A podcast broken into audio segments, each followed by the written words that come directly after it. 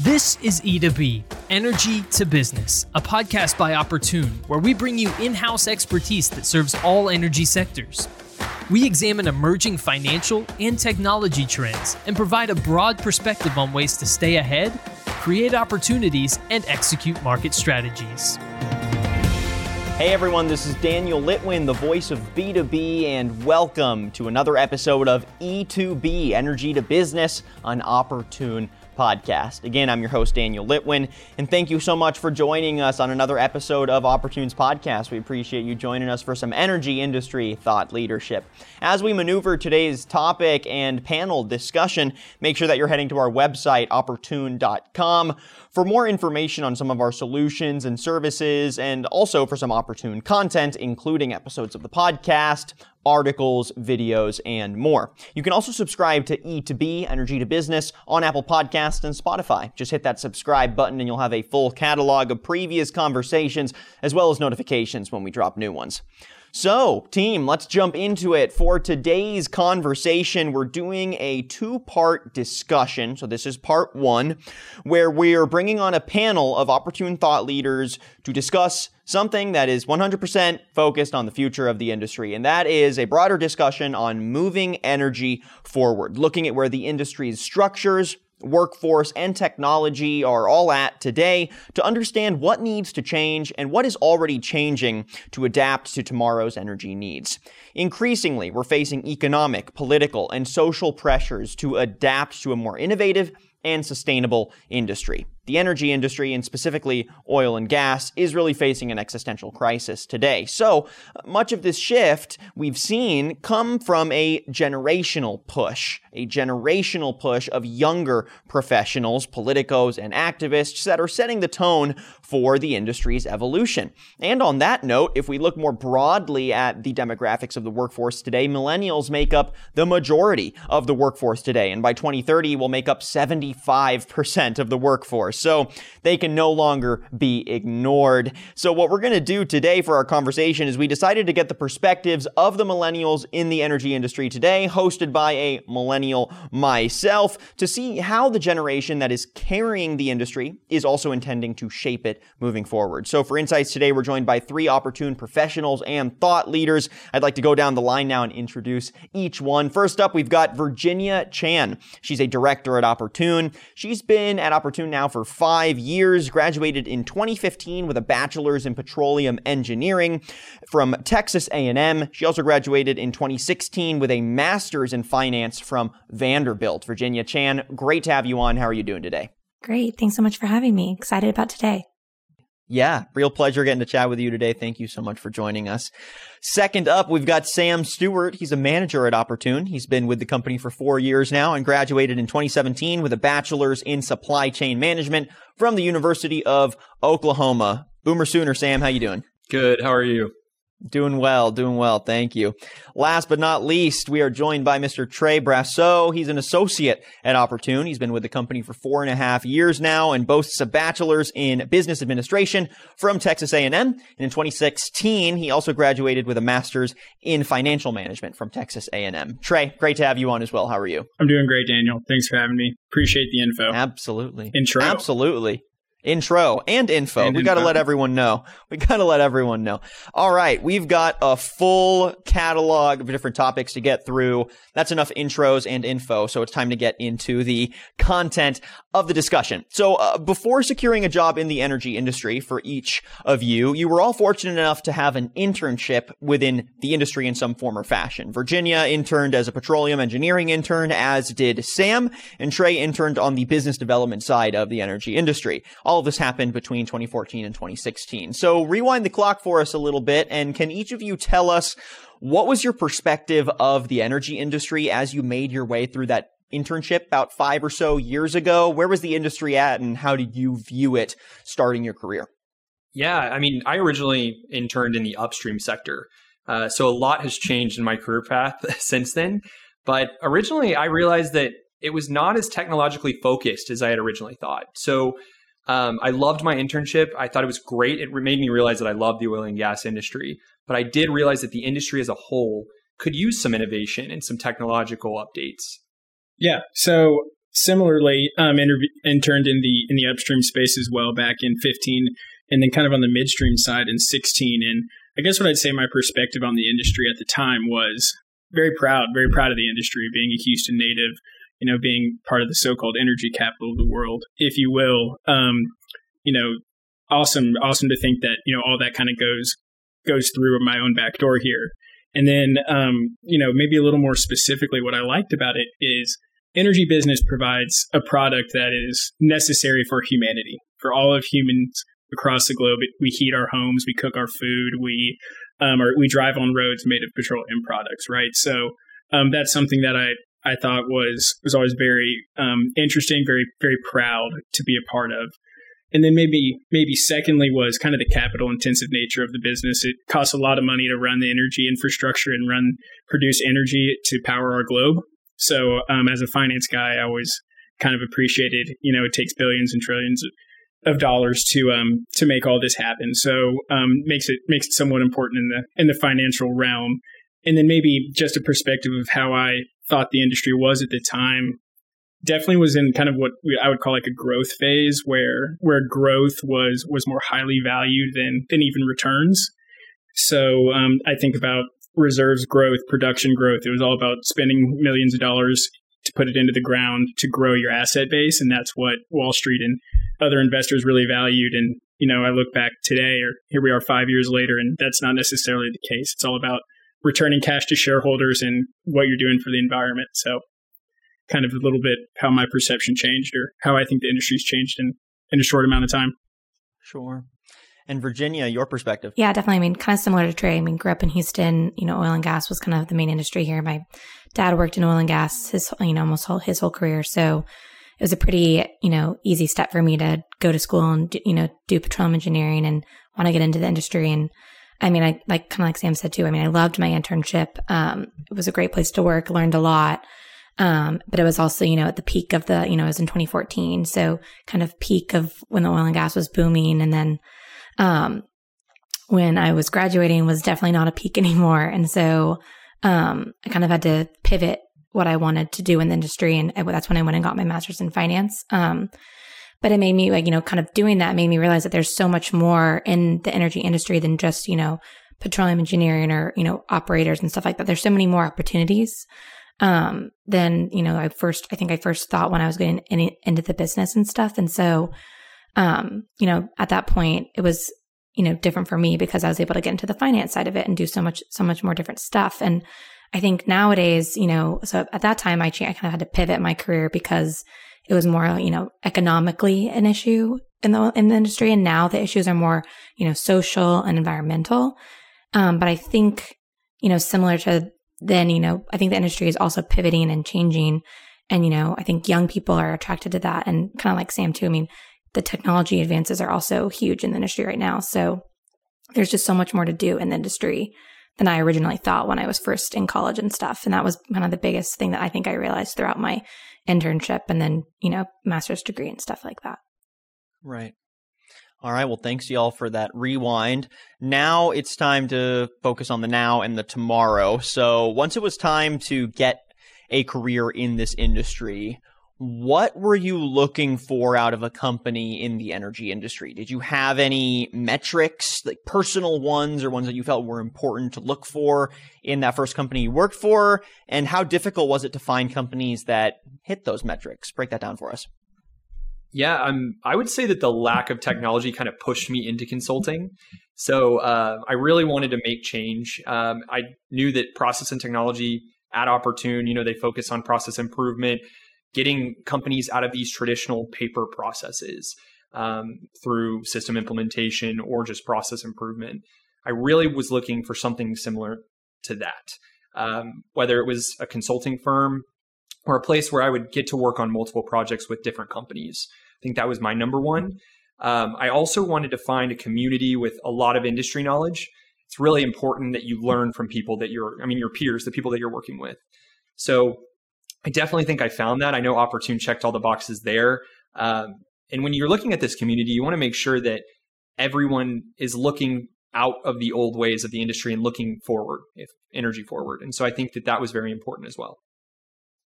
Yeah, similarly, um, a little bit off what Sam said, I was I was certainly looking for a place that would provide me with transferable skills, and I think that's something that I would advise all young people or you know anyone really looking to um, either get a new job or start their career. Um, it's all about you know learning in your young young part of your career, learning skills that you're going to take with you and apply really um, really anywhere. You know, fungible skills, if you will. Um, fungible is big term now with the NFTs, but I've been thinking about it a long time with my skill set. So that was kind of kind of one of the things. Um, secondly, you know, a company with sort of an upward growth tra- trajectory, not necessarily for myself, but for the company. Kind of like Virginia said, 14, 15, 16, not a great time um, in the oil patch in the energy industry where oil basically prices were cut in half. So you really had to think really long and hard about how strong is the management team, how strong is the leadership of the company, um, because you want you want to work for um, you know a high performer. And then I would say, lastly, just opportunity for growth. I think that's something a lot of younger people have in common, particularly the ambitious ones. Right? We want to want to move up and move fast, especially our generation. You know, we don't want to do a job for more than two years without getting a promotion, or you know, do the same thing for two years. So um, a little bit of that. And yeah, honestly, I'd be lying if I said sustainability practices were were a key part of my of my thought process.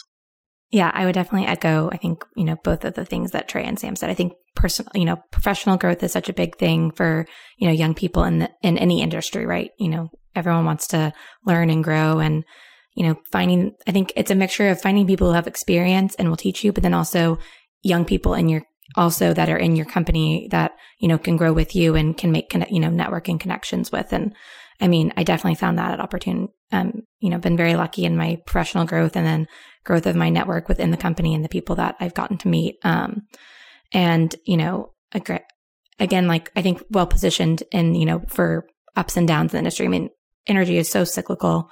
There are so many ups so many downs. It's you know finding a company that can kind of weather any of those storms is important. And I think, you know, Opportune and really a lot of consulting firms are good in that way because they can, you know, they have different service lines that can, you know, be when the when the industry is good, and they that some service lines are good, and then when industry is bad, other service lines are good. So, you know, having that flexibility to weather any storm in the industry is something that I also looked for. Which, um, because you know, obviously when I was graduating, it was really hard to find a job as a petroleum engineer.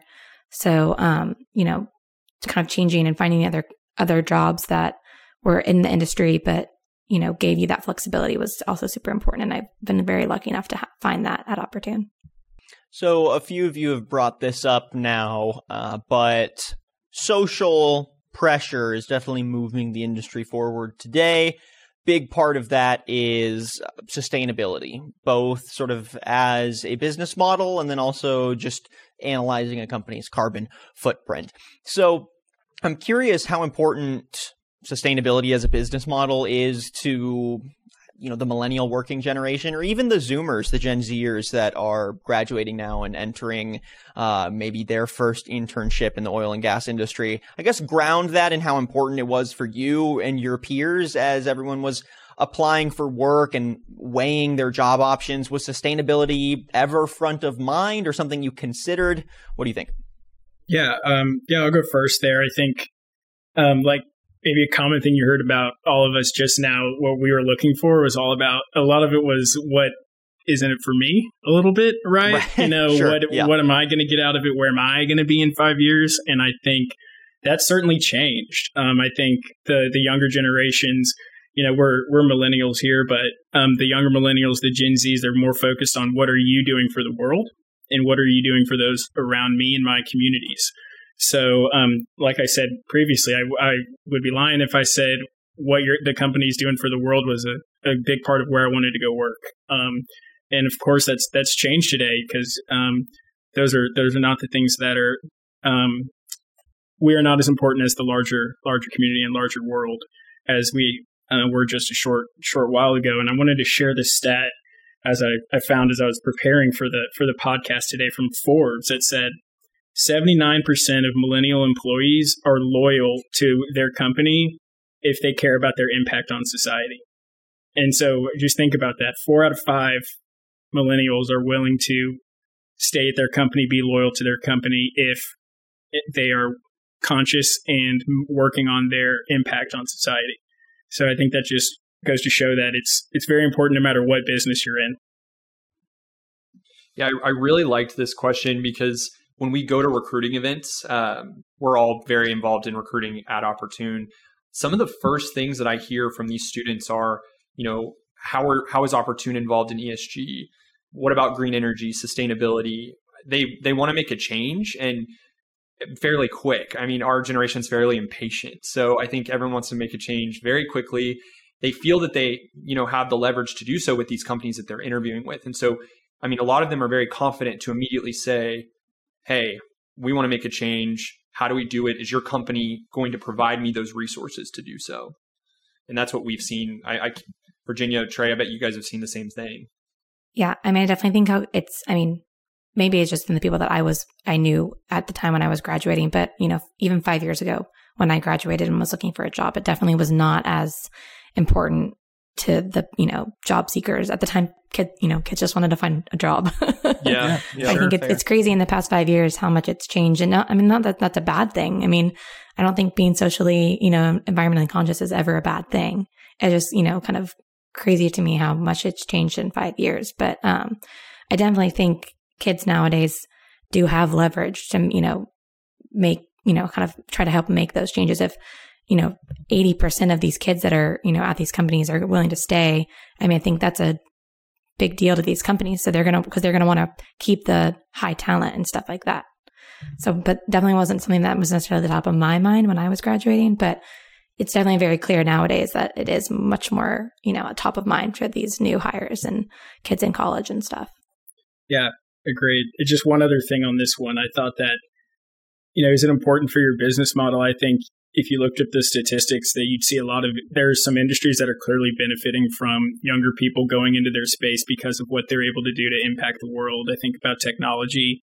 Um, I think about real estate, where younger people are willing to go into technology because they can work on developing a product that's going to make the world a better place.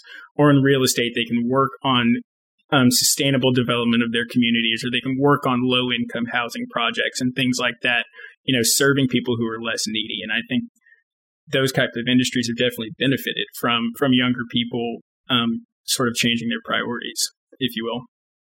Well, I think the same could be said for the energy industry if it had, um, you know, maybe younger, you know, look to it. Because I feel like, I mean, that if you want to, you know, make change, I feel like the energy industry is the place to do it, right? I mean, you can have so much, if, if they were, if it was drawing in young people, there would be so much innovation in technology and, you know, like we're talking about like, you know, carbon capture, stuff like that. There's so much that could be done in the energy, energy industry to make it more sustainable, more environmentally friendly. And if you're drawing in those young people, I think, you know, you'd have a better opportunity to get that done. I think just, we're moving in that direction too. Yeah, no, we definitely. we definitely are. Younger, which right. Is, is great. Yeah. Yeah, for sure. So most of what y'all presented is sort of the, you know, what the company can offer the fresh hiree and why uh, being sustainably minded, uh, you know, focused on your carbon footprint, your environmental impact is sort of a, a differentiator to bring in those younger hires, which in turn leads to innovation for your company. But if we kind of flip that a little bit, would you say that this is a driving force for change within oil and gas companies. So basically, you know, let's say you're a young intern or you're a young professional or a fresh hire, you know, you just got picked up by the company. Would you say that those young professionals actually have any leverage toward companies meeting those standards or towards entering immediately and saying, Hey, this is sort of my expectation for where the company should go. I have the confidence to put that forward and the company is going to listen to me. Is that a uh, likely excuse me, a likely scenario or a common scenario that we see in the industry? What do you think? I mean, I definitely think it depends on the company, but um, that's fair. Yeah, but I mean, I know that I, I, definitely think that you know all of the companies, and I mean, they in the industry know that you know most of the workforce is getting older, and they need to draw in that younger, you know, the younger generation, and you know, I don't, and I also don't think the younger generation is afraid to say what they think and feel about things, you know? So I think they're confident in their opinions and that's great. I think, I mean, that's a great way to, I think if you find the right company, that's a great way to move forward because people value, if, you know, people value opinions and they want to hear what you have to say. And so, I mean, as it relates to leverage, I mean, I think it takes time, obviously, to make any kind of change. But I think if you are willing to speak up and say what you want, I think people will listen. Yeah, I think younger people probably have more of a voice than they ever have in a company. Um, kind of to Virginia's point, I think outside of that, the largest leverage they probably have is their talent. And I'm going to give it to you and allow me to use it for your company, or I'm going to take it somewhere else.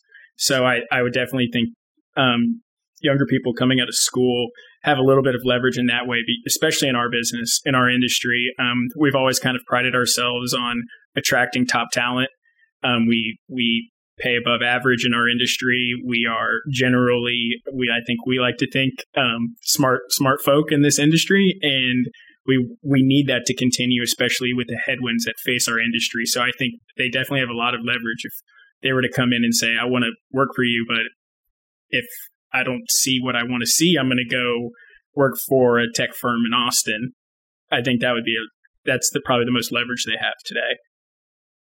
Yeah, you know, to your point, uh, I did a recent interview actually where I had to pull some stats on this, but right now the unemployment rate is highest among job sectors. Um, looking back on April 2021, with oil and gas extraction, quarrying and mining jobs. So the unemployment rate is really high for a lot of, at least like the really hands-on jobs in those industries. And then at the same time, uh, folks are struggling to hire today. Uh, that's kind of this, the truth across all industries. There's a lot of unemployment, but they can't seem to find the right talent. And so I think there's that mutual understanding that, you know, if we manage to secure someone that is bright, young, talented, professional, has, you know, a clear vision for what they want out of their career and their industry.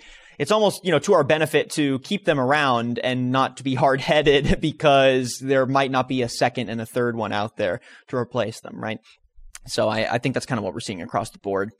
Uh, so expanding on that a little bit, with this emphasis on sustainability really permeating through the social, financial, and political levels of our society, what do you see as some of the solutions for oil and gas companies to adapt their current portfolios to be sustainable? Because naturally, oil and gas sort of intrinsically aren't sustainable, right? And so there's a bit of a balance there. We can't immediately eliminate our entire portfolio. There has to be some transition, uh, but there also has to be some future vision for uh, transitioning that to renewable energy, green energy, or some balance of the two. So, uh, what are your thoughts there? Strategies for how they can begin to adapt their portfolios? Yeah, I think I think I can go first on this one. And just to put it simply, I think it's one, it's an acknowledgement and it's an embrace of what we call the um, not just the digital kind of transformation or the industry transformation. I think of it more as an as an evolution. I don't think it's we're stopping one thing and doing a new thing it's not a transformation. It's we're doing what we currently do and we're kind of modifying it and doing it better.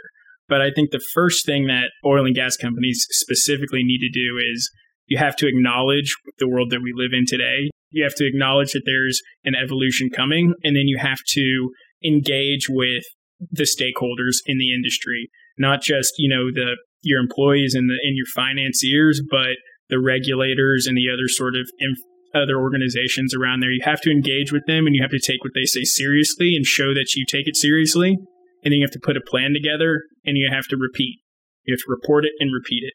I mean, it's it's really as simple as that. So I think you'll hear um, people or companies who put together who are building these large ESG teams in the industry that um, the first thing they'll say is you just got to get started you know, it's there's no more kicking the can down the road. There's no more saying, "Oh, this is going to go away if we have a great quarter or a great year."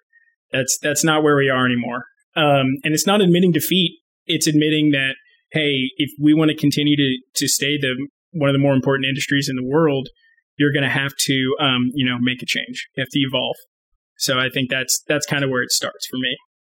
Yeah, it can't be just a fear of being canceled. They need to actually want to do it, have the team together, um, it can't just be something that's oh this is going to kind of phase out in a couple years. It needs to be a very long term investment, and a lot of companies are putting together these large teams and getting involved and, and donating and, and carbon capture and just a ton of different things.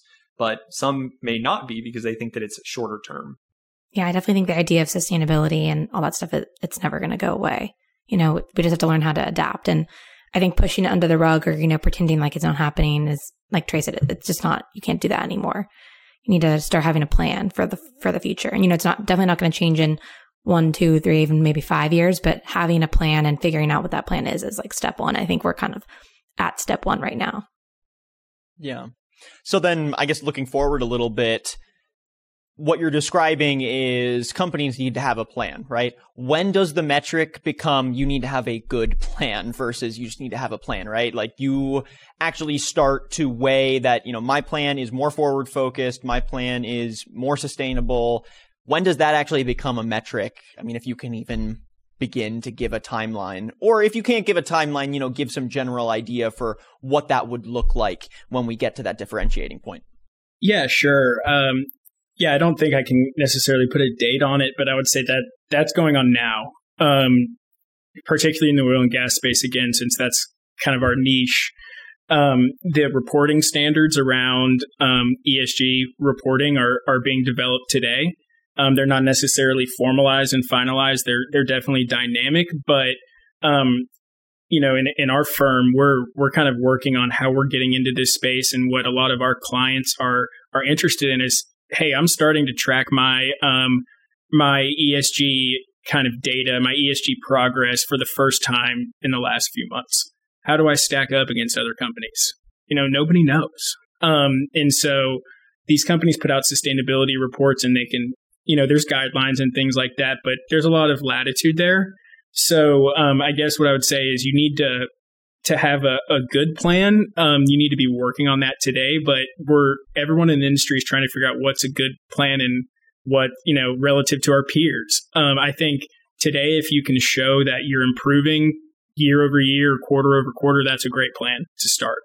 Um, but I think as more data and more information comes available and these reporting procedures are more finalized or crystallized, if you will, um, there will be it'll be clear or more clear what a good plan is and what a bad plan is. Another, I guess, aspect of this dynamic I want to highlight is that at the moment, I think you know, if you had to weigh oil and gas, gas is still seen more favorably, both by industry professionals and also by consumers when you compare it to, again, coal and oil. However, uh, the environmental effects of fracking are still a major concern and still get a lot of national attention, uh, and they're definitely a point of political contention as well. So how long do you see gas playing a major role in a clean energy transition and in being, you know, a, uh, a front facing part, a forward facing part of uh, oil and gas companies' portfolio and strategy in that transition? So, I, in my opinion, I think this is where our industry really needs to have a seat at the table. Um, I was listening to um, to a webinar, if you will, recently where um, one of the panelists said, "Look, the, our oil and gas industry needs to go hand in glove with all of the other industries that are pushing for a sustainable future." So, you know, we're kind of on the attack, if you will. We can't just kind of roll over or we can't fight back and say, no, we're crucial. Um, you know, kind of screw you, if you will, right? We can't, we need to go have a seat at the table. We do need to stand up for ourselves because our industry is important to the, to this, to this planet. Um, you know, we're going to have to replace like 50% of the current demand, gas demand by 2035. Like there's demand, demand's on the rise. And we that's I don't see that as as a change. So um, we do need a seat at the table, and a lot of people don't quite understand how many petroleum products there are in the world, and so that's where we really do have to be a good representative of our own interests. Um, so it's kind of like two things, right? We have to we have to support ourselves, defend ourselves, but also acknowledge that we have to evolve and work with other industries for a sustainable future. Um, and kind of on the gas side, more to your more to your question. I mean, yeah, gas is definitely more of a darling than than oil is in today's world. It's a cleaner cleaner burning fuel, right? It has a little bit of some more interesting applications, compressed natural gas, things like that. Um, but maybe more tangibly, I think there's going to be more of an emphasis more of an emphasis on what I would call maybe like um, you know responsibly produced gas. So it's not just like, hey, go out and frack it at all costs because we need the gas, right? It's like you're going to need to think a little harder about are you you know producing the most responsible um, MMBTU of gas out there. It's not I don't think it's going to be the everyone's going to be flooding the market anymore. It's like we're going to the most competitive MMBTU is what's going to hit the market. So, and that's going to be the one that is going to be responsibly sourced, uh, recycled water, clean fracs, things like that. So I think there's going to be more of an emphasis on that than there was before. Um, but I mean, we need it. We still need natural gas out there. Renewables have like doubled, I believe, in the energy um, generation mix, if you will, in the last 10 years. But gas is still 40% of the US generation mix for power. And I don't think, you know, that's not something that you hear all the time. Um, you know, I think that's down, that's up 15% from 10 years ago because coal's down and gas has kind of come up to replace that and renewables have come up. But again, renewables are only doing 20% of, of the country's generation mix. So just take a step back and think about that. Like if you want to power your homes consistently and not have rolling blackouts and things like that, there's gas is going to be a piece of the equation. Um, but it's certainly more of a darling than oil is today. Yeah, I definitely think it's not in the next 10, maybe, you know, 20, even 30. Like, you know, I think there's definitely time where gas, still a lot of time where gas is going to be an important factor in, you know, how the US generation of energy. Um, but I do think, kind of like Trey said, I mean, there's probably, you know, I think the technology in fracking can probably improve to make it more, you know, sustainable. And I think that's kind of maybe, you know, if there's more sustainable ways to produce it, then that may kind of meet up with that ESG, you know, with the ESG reporting and stuff like that too. But I definitely think, I don't think gas is going anywhere in the next, you know, 10, 15 years. I definitely think it's going to be a, you know, big factor in, you know, how the US generates power and stuff. So I think there's definitely a lot of time left for gas, even oil too. All right, y'all, we have so much more to unpack, but unfortunately, we're pushing up on time. So, what we're going to do is go ahead and stop the conversation here and continue our conversation on moving the energy industry forward, digging a little bit deeper into those structures and challenges that are affecting different sides of the industry on part two of this conversation. Till then, I want to say thank you to our three panelists who we will have back on here for part two. Let's go down the line and give everyone a quick thanks. Thank you again to Virginia Chan, Director at Opportune, Sam Stewart, Manager at Opportune, and Trey Brasso, Associate at Opportune. It's really been a pleasure chatting, everyone. Thank you so much for giving us y'all's young professional perspective on how to move the energy industry forward. And until we get to part two, if folks want to consume some older Opportune content or just learn a little bit more about Opportune's approach in the industry, how can they learn more? How can they get in touch? Yes. Um, well, Daniel, thank you so much again for having us. Um, if you want to hear more about Opportune, you can find us at opportune.com or our LinkedIn, which is Opportune LLP. Fantastic. Virginia, Sam, Trey, thank you so much. We'll chat again soon. Thank you. Awesome, thank you. And thank you everyone for watching this part one of two of an E2B Energy to Business Opportune podcast episode. We really appreciate you joining us for some more Opportune podcast thought leadership. And if you want some more content, you like what you saw and want to get a little bit wider of a perspective on movements in the energy industry, you can subscribe to E2B Energy to Business on Apple Podcasts and Spotify. Hit that subscribe button and you'll have a full catalog of previous as well as upcoming episodes. And you can find more information on our website, opportune.com. I'm Daniel Litwin, the voice of B2B, and we'll catch you on the next episode of E2B.